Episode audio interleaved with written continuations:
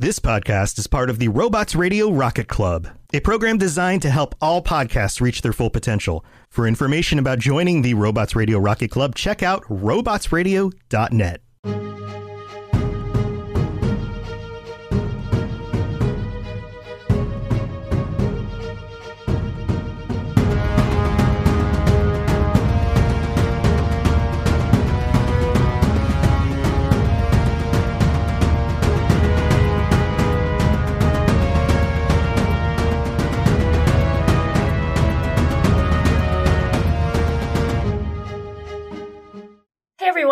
and welcome to the MCU Lorecast. I'm Captain Shenko. And I'm Psych88, and welcome to Season 3. And can I just say that it's really good to be back? I've been having a lot of fun doing interviews for my other show, but there's nothing quite like having an amazing partner to do a show with. Oh, thanks. Same. That being said, today we take a look at this. It's X Men Origins Wolverine, a film that can be described by simply. Ugh. yeah. I kind of want to cruise through my synopsis for this because I certainly have a lot of feelings. And what a way to kick off the season, man. I I know, right? Like this just kind of happened to work itself out that way. Um and I've got plenty of feelings on this. Uh in fact, I've got so many. I'm going to have to be really quiet during this next bit because otherwise we'll never get through it. so, without further ado, Genesis. If you're looking for a spoiler free zone, sorry, lovelies, you are in the wrong place. Thank you. Thanks, Jen. All right. So we start out in 1845 with just a little lad, and he's seeing his father being murdered by the groundskeeper. As we know, mutant abilities manifest either at puberty or in moments of intense emotional distress.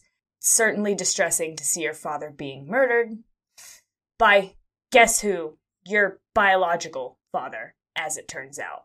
So we get a lovely glimpse at the bone claws. I kind of want to not do this. Uh, just let's move on. Yep, they're bone claws. It's a child. He's going into a feral rampage. Moving on. Long story short, young James flees with Thomas's other son, Victor Creed, who will later become Sabretooth, who's his half brother, and instead of claws, he just has really long, gross fingernails and a healing factor. They spend the next hundred years fighting in every battle that they can find, from the American Civil War to both World Wars, Vietnam, everything. If there is violence and killing to be done, that's where Victor wants to be, and by default, so is Logan. Yup. Alright, so in Vietnam, Victor is becoming more and more aggressive, and he attempts to force himself on a woman and kills a senior officer. Like you do. This then gets the pair sentenced to execution, which, of course, doesn't really work on them. They just heal from all of it and survive. Stryker offers them spots on Team X, which is a group of mutants made up of Wade Wilson. I have feelings about this one. We're going to talk about it later. I love Ryan Reynolds. What have they done to my boy? John Wraith, Agent Zero, Fred Dukes, Chris Bradley, and they form this team to go on high risk missions, you know, maximum casualties. One of the things I do give this movie props on was the scene with Ryan Reynolds performing the double katana sequence with all the shooters and deflecting bullets. I've mentioned this a few times to some of my friends in the martial arts world that he was basically just doing Sinawali, which is a technique that comes from Kali. And he definitely would have been Swiss cheese had he attempted this in real life, but because of movie armor, he just looks really cool. Yeah. Yeah. It is one of the funnier scenes. Uh, my wife and I quote um, his line um, all the time because it's one of the funnier ones. Um, you can come in now, people are dead. Like we quote it to each other all the time, uh, just completely out of context. so Logan's a little bit he doesn't like how impersonal and how crazy and the, the lack of empathy and the lack of humanity that this group has. So Logan decides to leave. And he settles down to become a logger in good old Canada. He is our favorite Canadian. And he's living there in a cabin with his girlfriend, Kayla Silverfox. He has a beautiful life, supposedly. Uh-huh. Stryker never lost track of him and approaches Logan to tell him that members of his team had been targeted and killed. Logan tells him flat out that he doesn't want to rejoin him and then finds his girlfriend dead in the woods. Guess who's responsible? Sabretooth. Yeah, Sabretooth is responsible. Logan tracks him to a bar and gets his ass handed to him. It's explained to him that Victor's gone rogue, and Stryker offers Logan that classic offer you can't refuse to get strong enough to avenge his girlfriend and defeat Sabretooth. And that offer is an extremely invasive and painful medical procedure to fuse metal to his skeleton. Yep. Oh. Yeah, he agreed to it. Yeah, he agreed. Uh, who looks at those papers and goes, "Yep, that's the way to go"? That sounds good. I think one of the you know I, they they had the gratuitous kind of water tank with Hugh Jackman all shredded with the tubes coming out of him. All of this movie was gratuitous, but and they, you know, they say that they're going to wipe Logan's mind and he ends up escaping before that. And boy, boy ain't got no clothes. Mm, yep, yeah, that totally happens. this is a family show. Uh huh. Uh huh. I know. So we get to see far too much of Hugh Jackman running through the through the snow, naked as the day he was born. And he escapes to a farm where the couple there clothes him and feeds him and then gets caught in the crossfire of Wolverine's crazy life. I loved the part here too where he sits down on the motorcycle and he's a lot heavier now that his skeleton is made of adamantium and he just squats that bike. Yeah. And the and the old guy's like, "Oh, heavier than you look." Uh, and you know, I think that was preceded by one of the most egregious uses of CGI ever in the bathroom, where he tests his claws. That was awful. Uh, the CGI claws were bad. I think I almost like the bone claws better than the CGI claws. Yeah, I mean the bone claws. They just they didn't make a whole lot of sense when you looked at them. They were all knotted and stuff. They didn't look like they had a cutting edge at all. And then and then the claws look nothing like the bone claws. So what what was the point? The metal You know what? Nope. Nope. Moving on. Agent Zero blows up the old people and we have big massive explosion because this whole movie is gratuitous. Moving on. yeah, so lots of explosions, and then Logan ends up locating uh, Dukes at a boxing gym in Las Vegas, and homie's a little bigger than the last time he was seen.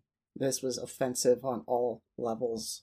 This whole, I mean, this movie's offensive on all levels, but He explains that Sabretooth is still working for Stryker and he's hunting down specific mutants for Stryker to experiment on, and it's located on just the island.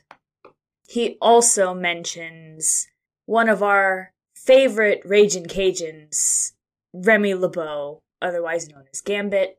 You know, I didn't hate this Gambit. No, I didn't hate this Gambit either, to be honest. This kid, this power set, this character was just wasted on this travesty of a movie. Yeah. And he just didn't get enough time to shine. Because in all honesty, he has he has the introductory scene in the club in New Orleans with the cards. Then we have the back alley fight, and then he he uh, pilots the plane, and that is all Gambit does in this entire movie, and that's a big disservice to the character, to the fan base, and to decent humankind. And yet, he was still one of the best parts of this film. Well, when you're in a pile of manure, there there's only going to be a couple of good points in it. Even some turds shine. I will say I did like the one line when Sabretooth catches up with Wraith's character. Um he he's teleporting around and Sabretooth figures out the teleporting pattern that Wraith is using and he spins and catches him just where Wraith's going to appear and he says to him, "Funny, I didn't know you had a spine." And then he snaps it cuz he had got his hand in in uh Wraith's like chest and grabbed his spine just as he poured it in. I I I I will admit that line was that that line amuses me regardless. It's a terrible movie. It's cliched. It is hackneyed beyond all belief, but I still like it. It's still funny. Probably shouldn't be funny, but anyway. Gambit was one of the was the only person who had escaped from the island, so he knows where it is, and he agrees to take them there. Gambit takes Logan to Stryker's facility on Three Mile Island, and Logan finds out that his girlfriend is still alive and kicking. He also finds out that she was being made by Stryker to keep an eye on him, and this was all in exchange for her sister's safety. Stryker, of course, does the bad guy thing and doesn't keep up his end of the bargain and doesn't release her sister. And he also tells Victor, "No, we're not going to give you the adamantium skeleton because like you would you wouldn't survive." Yeah. So he's just uh, double crossing all of his people left and right. On top of that, he also activates Weapon 11. I'm gonna let the silence speak for itself for just a moment. This Abomination. yeah it is an abomination and not not in a good way No, I mean, very rarely does one use that word in a good way, but in this case it is. it's appropriate it's appropriate um so this was supposed to be deadpool they gave him katana claws which like where do they come from when they're when when they're retracted like when they're up in his arms can he bend his arms at the elbow No, like, none of this movie works. the mouth, the eyes, the baldness, the weird body art. Um, the whole thing was just a, it was a disaster. It was a disaster, and we don't want to talk about it. And you know, it makes me really, really sad because on top of that, like, on top of the power plant thing, when Sabretooth and Wolverine were fighting back to back against Freakpool, you know, I want to highlight that as a great fight scene because it was very dynamic and it was good ish, but I can't get over what they did to my boy. No one can. I mean, Reynolds didn't even do those scenes. I believe that was his uh, uh, stunt lookalike for all of that afterward. Well, you know, Ryan Reynolds is kind of well known for loving the source material, and I can imagine that they presented him with this absolute dumpster fire. And he was like, Excuse me, what? I'm Wade Wilson. What is this? Yeah. I, I believe he had to do it the way they wanted to for him to even get green lit for Deadpool later, if I remember my rumor mill correctly. But anyway, we've spent enough time on Freakpool. I like that name. We're going to use it from now on. All right, it's the official. We'll make uh that that'll be on the merch. Exactly. you can get your own Freak Pool t shirt by signing up for our tier 5 level. Anyway, So, yeah, after Logan and Victor fight off Weapon 11, uh, you know, Kayla's not doing so hot, but she ends up leading the mutants that were there to, press, uh, to Professor X. And Logan kills Weapon 11. Stryker shoots Logan with an adamantium bullet, which is one of the few things that he can't fully heal from, I guess. Before Stryker can shoot and kill Kayla, she uses her power to make him turn and walk until his feet bleed before she before she dies. Which that, you know, fair. He deserved it. mm-hmm. Logan regains consciousness but has complete amnesia. He sees that his dog tags have, you know, his two aliases, Logan and Wolverine, on them, and kind of looks over at his girlfriend's corpse and is like, "Oh, uh, yeah, that's a that's a dead girl. I don't know who that is." And then we get our uh, our couple of end credit scenes because you know we we're finally at the end of this thing. Mm-hmm. Stryker's detained for questioning by the military police, and this is con- in connection to the murder of General Munson.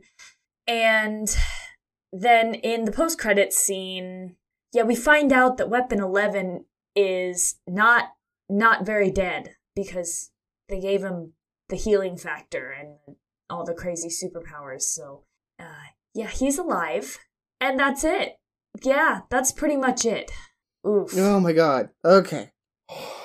Okay, we got. you did there. a, you did so good holding I in your did. feelings. I'm so I proud did. of you. Thank you. Thank you so much. Because Pat, pat. this movie was hot garbage from the word go. I shouldn't bash works uh, as an actor. Um, you know, th there's kind of like a it's an unstated rule that y- every, you're all in this together, but you also just can't ignore when you're handed a, a steaming pile of crap and and put a smile on your face and say, "Oh, thank you for this wonderful tiramisu or whatever." Like it's this is objectively a bad movie. It is also personally a bad movie. It is a stain on the X-Men franchise overall. It almost killed any hopes of a Deadpool movie and it completely destroyed the franchise of the uh, X-Men Origins franchise. Like the the whole idea here was to do other origin movies. There was supposed to be a Magneto one and something else. All those ideas got lumped together into what would become First Class, to which I'd say is the betterment for all of us. But this movie this movie was just painful to get through. It's offensive both uh, on a comic book level and to an audience level and uh, honestly this is like a level of hell for people uh, like you get sent to hell you get to watch this movie on repeat uh, for eternity We only get to see that that scene where Freak Pool shows up and and Logan says they finally found a way to shut you up. Just on repeat. And so then you get that reveal, you know, and then you you get that one bit where the the swords come out of his hands cuz that makes sense. Oh, God Where do they go? Where do they go?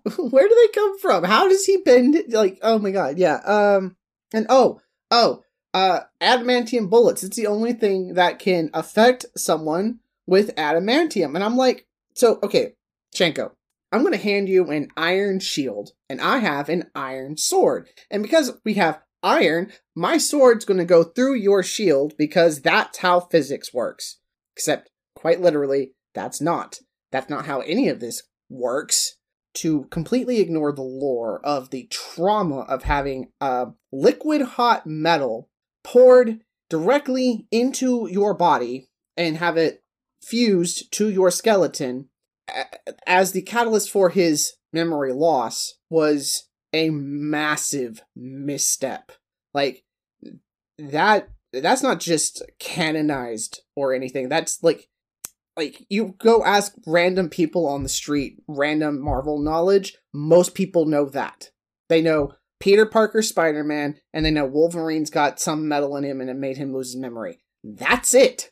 Oh, there were bad uses of characters. There were terrible uses of actors. I mean, you had heavy hitters like uh, Dominic uh, Monaghan um, as Chris Bradley.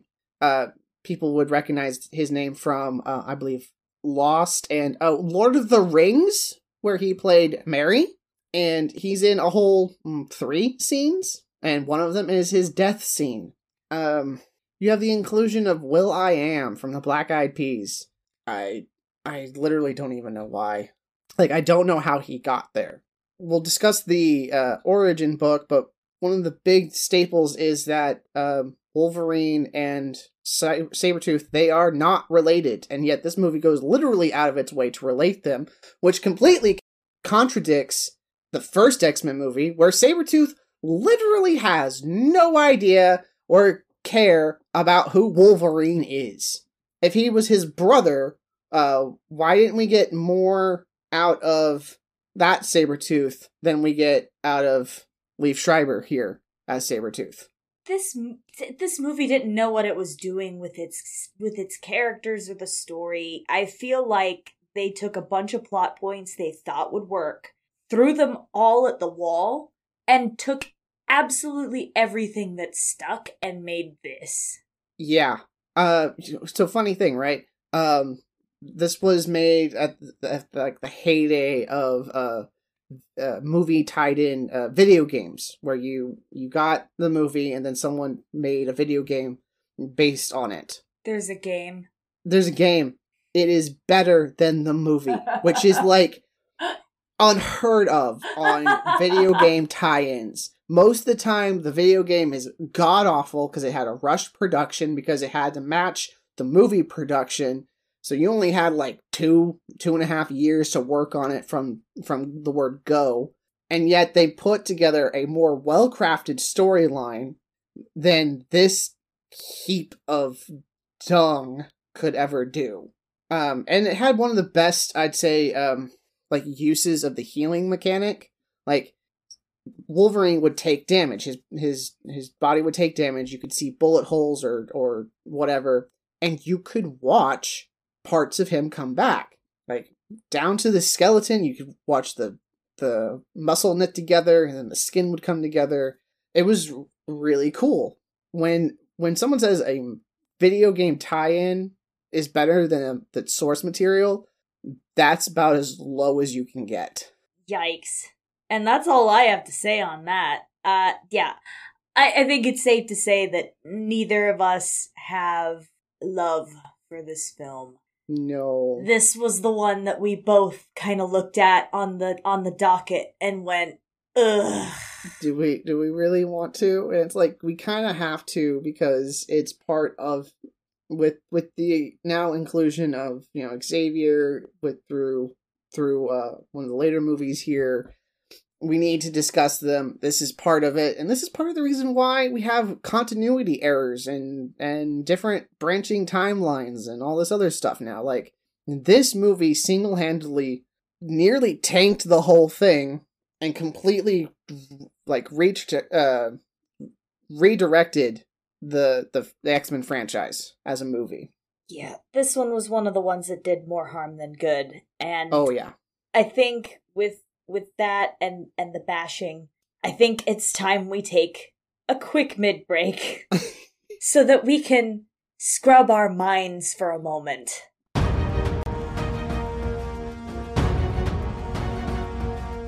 Welcome to the mid break, where it's all business and no lore. That doesn't sound nearly as fun as I thought it would be. My apologies. First, we'd like to thank everyone that has stuck with us and are a part of the Patreon. You too can join in on the fun by joining up via the link in the episode description. We've got various tiers. Tier 4 gets you on the show for a patron chat. We would really love to have people to talk to at the end of the month and discuss whatever topic got voted on that day. So, if you're looking to support our show, that's a great way to do it and helps you get on as well. And if you can't support us financially, it would really help us out if you could drop a review on Apple or a five star rating on Spotify. Any five star reviews will be read in the mid break on the show. We don't have a new one at this time, but we're looking forward to any that we may receive in the future. Yep. Um, if you want to chat with us directly, you can always hit us up on Twitter, Insta, Facebook, and or the Robots Radio Discord, where we have a channel specifically for this show. Uh, link for the Discord will also be in the show description. We have a great time talking to people. I was just talking to one of our more chattier people about Ghostwriter and how he really wants to see a new Ghostwriter in the MCU. So, you know, come in, talk with us. Speaking of shows on the Robots Radio, tell us about your other show, Shanko. I am one I am the host of The Fight Space, which is one of the only female-led martial arts podcasts on the internet. We focus on the community, the stories, the history, and all of the surrounding continuity with martial arts without getting bogged down in any of the politics or the conspiracies because that's no fun. Um, it's a show about making the martial arts community accessible to the layman. So if you're interested in combat sports, martial arts, or anything like that, definitely check me out on the fight space. Yeah, I just listened to an episode where she interviewed one of my friends, um, my good old friend Nate, on his time in the Street Beefs. Uh, it's a great episode, and they had a good time. It sounds like at least talking about it and the absolute insanity of backyard street fighting. It was definitely interesting to chat about something that is so different from the organized combat sports that I'm a little bit more accustomed to. But where else can we find you, Psych? Uh, you can find me on the Mass Effect Blue Shift podcast. It's a tabletop RPG podcast that uses the Fate system. We are Citadel security agents solving crimes on the Citadel, and I play dashing human agent Jack Parizo. It's a lot of fun. Uh, episodes drop monthly on the first Friday of the month. Both of these shows that we just talked about are also part of the Robots Radio Network. And in all honesty, I think that is it for our mid break. So let's hit some history.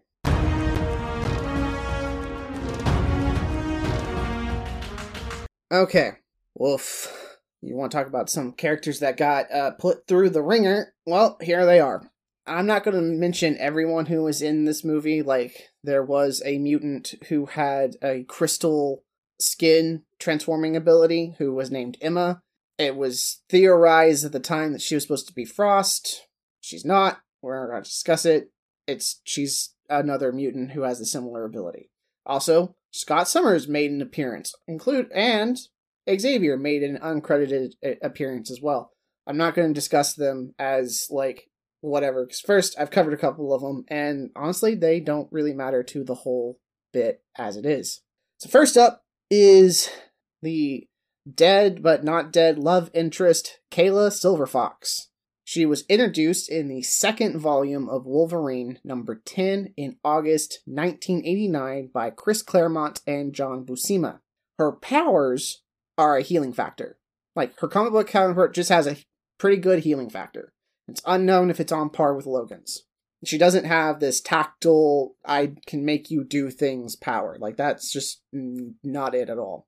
Also, her comic book counterpart was a member of Weapon X along with Wolverine, and it was during that time that they had sparked their relationship and then they both left at the same time to go live as a lumberjack in, in Canada. So they they borrowed parts of it and kind of just destroyed and mangled the rest.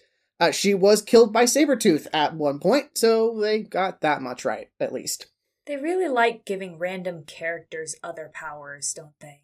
Yeah, like it just it it made no sense. It, it honestly doesn't. It just I don't know if they wanted everyone to have something visually different because that is something that the X-Men franchise is all about. Every time a movie comes out, they want new mutants to explore power-wise and visually and all that.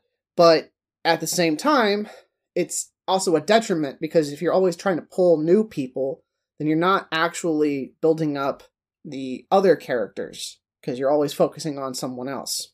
All right, we're going to talk about him here real quick. I promise we will go into him in depth on his movie, but we've got Wade Wilson, introduced in the New Mutants number 98. That's cover dated February 1991, uh, published December 11th, 1990, by Fabian Nicieza and Rob Liefeld. Uh, initially, he was a villain. His popularity turned him into an anti hero and sometime hero. Uh, and yes, he is a direct ripoff of Slade Wilson, aka Deathstroke, from DC. Um, there is nothing about a Weapon 11, and we're not going to discuss Weapon 11, aka Freakpool. Freakpool! Next up, we have Chris Bradley. He was introduced in X Men Unlimited number 8 in October 1995 by Howard Mackie with co artists Tom Grummett and Dan Lawless. His powers are more electric based in the comics than being a technopath in the movie. And his only connection to Weapon X, the team, is that he was mentored by Maverick, uh, aka Agent Zero, after st- after he had a stint at Xavier's school. In the comics, he died from the legacy virus, and that was really the last anyone's had has heard of him. So how or why he got introduced to this, I literally don't know other than they wanted someone with tech powers, and they pulled his name out of a hat, I guess. Next, John Wraith, introduced in the second volume of Wolverine, number 60, in September 1992 by Larry Hama and Dave Hoover. He was codenamed Kestrel in the comics, and he liked to use shaped charges and was a paranoid man all through his time. Like, he booby traps his house, he booby trapped areas around him. Like, yeah, it was he was a messed up guy. Uh, he meets his end kind of badly in the comics. Next is Agent Zero. As I said, a, uh, he's also known as Maverick, but in the movie here, he's just Agent Zero. He was introduced in X Men number 5, February 1992, by John Byrne with Jim Lee as co writer and artist. In the comics, he absorbs kinetic energy through impact with little to no harm done to him personally, Plus, he got an upgraded healing factor courtesy of Weapon X. He was also a highly skilled marksman and covert agent. Whereas in the movie, I think they kind of just upped the marksmanship as his mutant power rather than um, the kinetic energy part. Again, I like I, I just don't know why they changed so much about these characters. Like, yeah, they're kind of a niche set you only know about them if you're like a really heavy Wolverine fan and you have been reading about Weapon X and Team X and all this other stuff, but beyond that, I don't know why they changed them. It seems like this is kind of a recurring trend with the X Men films where they rehash a character that doesn't need it, or they give a power set from a completely different character to a character that they already have existing in the plot to save money. I guess. Because they don't know what else to do or they can't find a creative way to use the power sets that already exist within their canon. Yeah, I guess so. Alright, so here's another character who was a massive disservice Fred Dukes, aka The Blob. He was introduced in The X Men number 3, January 1964, by Stan Lee and Jack Kirby. In that, he was kind of a circus sideshow act where he used his mass and powers as a combined strong and fat man act. In his debut issue, he was brought to the Xavier School for study and he was offered a spot on the team, but he's a bad guy, so his ego and his greed got in the way, and that has marked him forever as a lifelong villain to the X Men after that. He has no connection to Weapon X, so it's very unclear to me as why he was brought on. And his use in the movie was offensive. Like, there's just no real good way around that. It was just offensively done. yeah. In the comics, he can generate a personal gravity field that makes him immovable. And so, and on top of uh, superhuman strength and durability, like built kind of into his skin. So, like, literally, that's why he's called the blob because he doesn't get moved unless he wants to be moved. There's only been a couple of things that have overcome his own powers, which are the Juggernaut, the Hulk, and I'm forgetting the third one, but it was it was a big like big one. And there's ways around it, like you can pick up the ground underneath him and toss him, which is something Colossus had done at one time. But that's like a workaround, not so much a way of actually defeating like head on with the blob. All right, next we've got Remy LeBeau, aka Gambit. Uh, first seen in the Uncanny X Men annual number 14, and that was July 1990, but he was not introduced to the main story until the Uncanny X Men number 266, which is August 1990. So it's eh, kind of a coin toss, whichever one you want to have first. Uh, both by Chris Claremont and Jim Lee. Gambit's got a long, sordid history with the X Men, including working with Mr. Sinister, being a death of Apocalypse, and always having an ace up his sleeve. Recently, he married Rogue, and they are trying to make it work in the post Dawn of X world that Jonathan Hickman has brought to us. It's, to me, it's a lot of fun. I really enjoy it up until very recently, um, but we can discuss that later. Fun fact Claremont was wanting to set up Remy as the third Summers brother, but that idea was eventually scrapped and given to another character. There is a whole arc where Remy gets like insanely powerful with his kinetic abilities, where not only can he charge organic material, but he also doesn't have to touch it to do it. That's broken. Yes, it doesn't last very long, but uh, it was it was a un- like to me i thought it was a really cool way to show how his power could evolve over time. Um, on top of being able to kinetically charge stuff by touching them he also has as part of like i think that kinetic energy he has faster reflexes and a more acrobatic skill overall like body awareness and stuff because of his kinetic energy usage. I wanted so much more from gambit we all wanted more. And like, is the I I miss there were those rumors about the Channing Tatum movie going around that like never happened, and then yeah, I mean, I'm kind of glad it didn't. Yeah, to be fair, because I don't think Channing Tatum is the guy. I real I I like Channing Tatum. I do. I don't think he's the guy for Gambit. I I didn't mind this guy that played him for this film. I thought he just got shafted be- by a terrible script. Uh, yeah, uh, terrible direction, terrible script. Just it was like I said earlier, it was just a bad movie to include a good character and a fairly decent actor on. It was just a waste. All right, before we get into our big three, uh, got two guys to talk about that are missing in action characters: James McDonald Hudson and Heather Hudson. These guys are part of Alpha Flight. Uh, they are Vindicator and Guardian.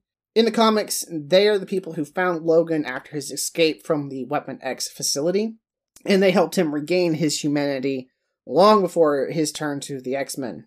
The old couple that I mentioned earlier in the movie that saved Logan, they are a reference to these Hudsons. It is not exactly clear, other than they just didn't have room for another set of characters to not include them. But yeah, they just they weren't they weren't here part of the movie, but they are absolutely necessary to the healing of Wolverine that he needs to go through. And of course, he's involved in a you know weird tryst where he's fallen in love with Heather Hudson. James can't stand it, and Heather doesn't make up her mind. It, it he falls for the love complication trope like so badly all the time. It's very frustrating. I don't know what to do with Wolverine. Let's put him in a love triangle. yeah, basically. Okay, so I mentioned all of them. Now we got the big three, and first one here is just William Stryker again. Um, I'm not going to go much more because I've already covered everything that really isn't there to be said about him in our X2 episode. And really, the only reason he's in this movie is because of the established history of X2. That's it. Like, that's the only reason he's here. Otherwise, in the comic books, Stryker has absolutely nothing to do with creation of Wolverine at all. The name just sounded cool, man. In in doing this, they have completely shot themselves in the foot for a good Purifiers arc, which especially in this day and age, a storyline like that could really get people talking about race and uh, and equality and stuff and and having who's and having Stryker be this military colonel who or general who murders other people and still somehow gets invites to the White House. It's all just it's all messed up. It's the Alexander Pierce dichotomy, right? They picked a name that sounded cool and made a character that is completely different from their comic book counterpart in everything but the name. Exactly. Yep. All right, so we're going to talk about this guy because we really didn't discuss him in the first X Men movie because we had this one. Victor Creed, aka Sabretooth. He was introduced in Iron Fist number 14 in August 1977 by Chris Claremont and John Byrne. Originally, he was intended to be a villain for Iron Fist and was moved over to become a foe of Wolverine's after the uh, Mutant Massacre event in the comics. It's unclear as to who had this idea, if it was Byrne or Claremont. They intended for Sabretooth to be Wolverine's father, but other writers, uh, having written Wolverine over the time, they just they just didn't do it. They they went other directions with Wolverine and Sabretooth. So they tried to set it up, no one took the bait, and widely diverged from there. There is a line called X Men Forever that is Claremont's take. He basically backs up to where he left X Men and he picks right up from there in an alternate timeline and he establishes Sabretooth as Wolverine's father in that. When he was up against Iron Fist, eh, he was not a mutant. He was just a savage assassin that had a really good, you know, fighting style to himself, I guess and that was later retconned along with the Mutant Massacre event. And I can only say that the movie captured his villainy pretty well overall. Like, Liev Schreiber brought forth a savagery to Sabretooth that we really just didn't get in the first X Men movie, but in all honesty, that Sabretooth just didn't have a whole lot to work with. They just didn't use him much more past mindless brute unfortunately. Is bad guy. is is big brooding bad guy. Yeah. That that was it. I think Schreiber was the guy to bring that more intelligent savagery too because I think he played a I mean, you know, I think he was also one of the better takeaways because I did like him as as Sabretooth. Yes. Yes, he was a better he was a better part for this movie. Uh, but he also represent you know this weird dichotomy right of you've got this savage intelligent Sabretooth and then in 20 years he becomes the Sabretooth that the X-Men fight like literally what happened to to make him not quite as good lastly Logan aka Wolverine also known as James Howlett he had a cameo appearance in The Incredible Hulk number 180 in October 1974, with a full appearance in The Incredible Hulk number 181 in, no- in November 1974 by Roy Thomas, Len Wein, and John Romita Sr. He joins the X Men in Giant Size X Men number 1 in 1975. Claremont and Cockrum had considered dropping Wolverine from the X Men, but Byrne joined the party and fought to keep him as a fellow Canadian. I don't know. There's there's so much about Wolverine that bothers me that he gets so much mystery and involvement and it's like how do you stick all of that into the timeline to to really make it have any kind of sense? He doesn't remember who he is, but he speaks perfectly flawless Japanese from a time before he was the Wolverine with the metal claws. Oh, and then also uh he's part of three different secret covert agencies before he becomes part of the X-Men. Hmm? What? He had a whole secret life before that, but he forgot it because of trauma. And he had another uh, triangle way back in the day. Like, it's just, there's just so much to Wolverine that I just can't wrap my head around how you can justify all of that in a single character. And it and it really annoys me. He people um, get upset about Mary Sue's all the time, and yet we overlook Wolverine. Wolverine's a Mary Sue, in my opinion, at least. I'm sure someone on the internet will contradict me, and I don't care. It's because he's Canadian. I don't care. Whoop de doo. Whatever. All right. Yeah, he's your uh, you your you, you feelings about Wolverine. Yes. All right. My last bit is an actual comic book that we have tied into this, and it's the Origin comic book that was released between November uh, 2001 in July 2002. It was a six part miniseries that was written by Bill Jemas, Paul Jenkins, and Joe Quesada, with art provided by Andy Kubert and Richard Isanove. Uh, this details the origin of James Howlett, the first time he used his claws, and how his mutant healing factor shuts down his mind to protect him from trauma. Like, that's literally what happens.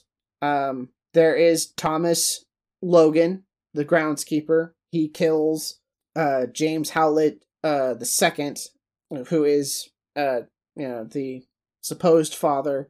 There was apparently another son at the time who had died beforehand, and it had caused the mother to go basically insane.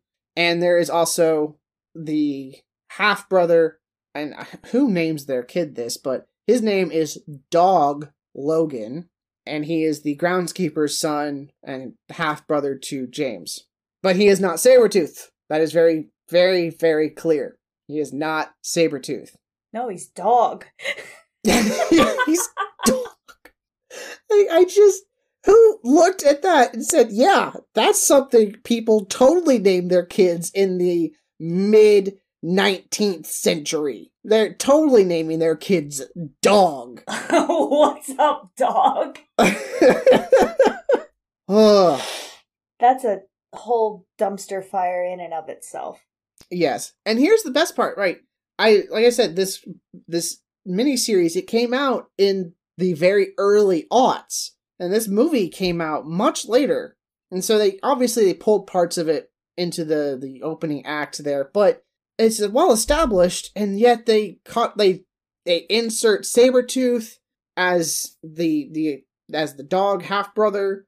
Um like they took it and just went, um, we're gonna take these parts out and just leave the rest. But the rest of it was necessary to make this make any kind of a lick of sense. Okay, I'm done talking about this movie and this pile of garbage. This is definitely not a high point for the X Men. In fact, some might say it's the lowest point. And if it's not, it's pretty close. It's pretty close. So, right. And let's look at it in the uh, combined senses, right? So we've got we had X-Men, we had X2, then we had the downturn that was X3, and then we come out with this. So now we've got two critically panned X-Men movies. And yet, for whatever reason, they go again for another for another Wolverine story. The Wolverine. Instead of trying to like fix some of the issues the X-Men franchise was having, they just kind of tripled down on this they were all in on Wolverine already. They were like, it's too late. We're past the point of no return. It's Wolverine or nothing. Hugh Jackman, you're getting in shape again. We're going to put you in the white tank top. You're going to wear the claws. They may or may not be made of metal. Good luck. Good luck and peace out. Logan's like, lol, I forgot about my girlfriend. the supposed love of my life. yep. Oh, she dead. oh, that woman's dead. My scent's all over her, but doesn't matter. I don't know who she is. Uh, all of it, all of it was so just awful, just awful. Next week we are continuing my long slog through the Wolverine movies, and we will discuss the Wolverine, which arguably is an actual better movie overall and is somewhat enjoyable. Uh, but yeah. And once again, gratuitous. But we'll talk about it next week. God, yes. But yes, next week, next week, the Wolverine. And until then, have fun, everyone. Night, everyone.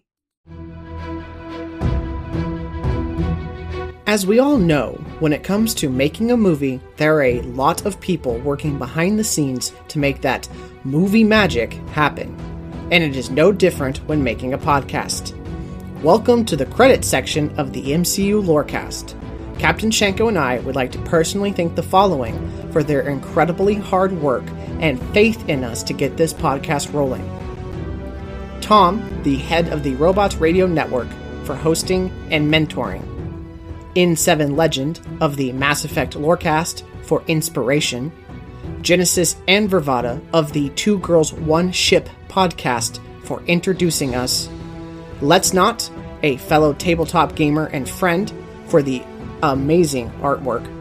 Pipe Men, a veteran and friend, for the outstanding music. Our significant others for believing in and supporting us through this. And you, our fans, without whom this would be a vanity project. Let us know how we're doing by leaving us a review on Apple or a rating on Spotify. And, to quote Stan the Man, enough said. Love Dragon Age? Have you always wanted to learn more about its vast world and detailed lore? Are you still attached to your hero of Ferelden even a decade after Dragon Age Origins came out? Or maybe you're a newer fan, still discovering a new tidbit or quest every day. Well, either way, the Dragon Age Lorecast is the podcast for you. I'm Austin, also known as Teacup. And I'm Shelby, also known as She Cup. And come and join us as we embark on a journey to explore and discover all things Dragon Age. We'll discuss all kinds of topics, from Lyrium to the Chantry and the great mysteries of the old gods, and even more that even you BioWare superfans might not know about. So come and listen on Spotify, Apple, Stitcher, or wherever you get your podcast. And always remember swooping